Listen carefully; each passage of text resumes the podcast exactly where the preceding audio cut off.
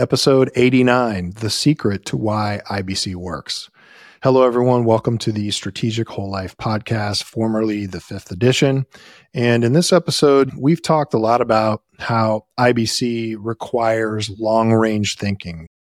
Well, the other thing we need to consider is the fact that whole life insurance from a dividend paying mutual company offers capabilities that you really can't find anywhere else insurance, all types of insurance, use the law of large numbers to create certain outcomes. It's really almost the opposite of gambling.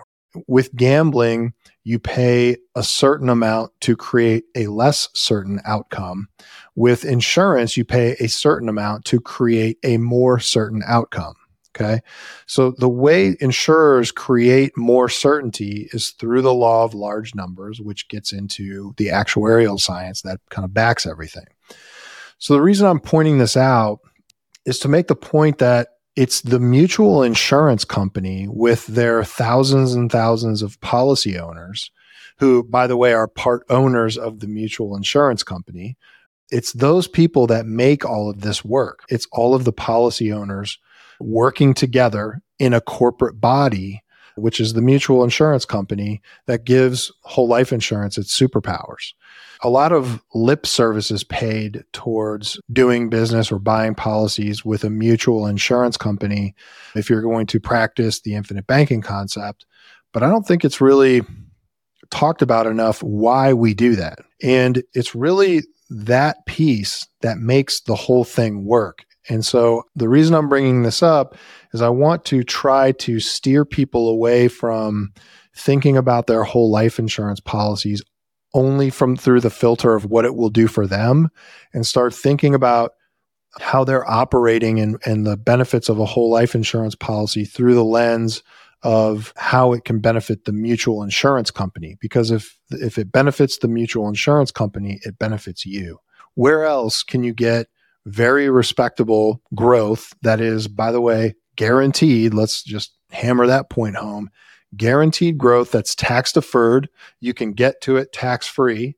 It's leverageable through the use of the policy loan provision. And that underlying collateral is again guaranteed by the insurance company itself. You simply can't get this anywhere else you can't get this without setting up some type of massive corporate structure that's designed from the ground up to funnel all of its profits to its members. That just doesn't exist yet.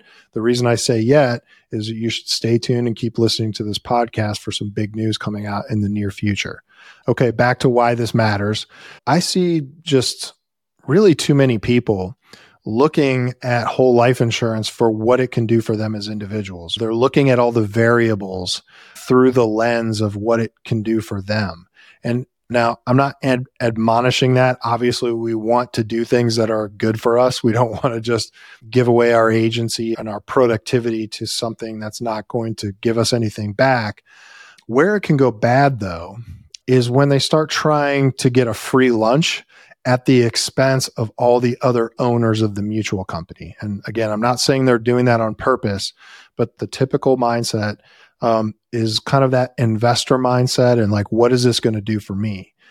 What we have to understand is if we do things to protect the mutual, the mutual can then in turn do good things for us. What are some examples though of looking for that free lunch? One of them is looking for the lowest loan interest rate as it pertains to the individual, not the insurance company. Second one, non-direct recognition uh, loans where everyone gets the same dividend regardless of whether people who have take used policy loans have taken money out of the general fund to use for their own purposes they get the same dividend as everyone else who hasn't done that and then number three, looking at policies like fi- a financial hack, right? Where they start paying sometimes unsustainably high premiums for the purpose of immediately borrowing all the money that they can to make it seem like they're getting kind of free insurance. This is just the default mindset when looking at personal finance. It, and and so that that trickles into this whole life conversation and, and IBC what can whole life insurance and IBC do for me? Again, of course, we want it to do something for you, but the real power comes from working together in the mutual insurance company. It's the mutual company, which are made up of thousands of policy owners working together for mutual benefit. It's that mutual benefit that makes whole life insurance so special.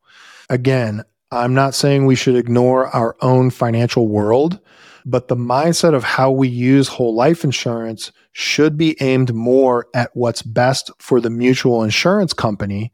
If all of the policy owners start doing only what's best for them, it weakens the mutual company, which weakens our own policies with that mu- mutual company. Remember, all profits of a mutual company go back to the policy owners in the form of a dividend. So why would we not want to do what's best for the mutual company and make it as profitable and efficient as possible? The more profitable the mutual company is, the higher the dividend.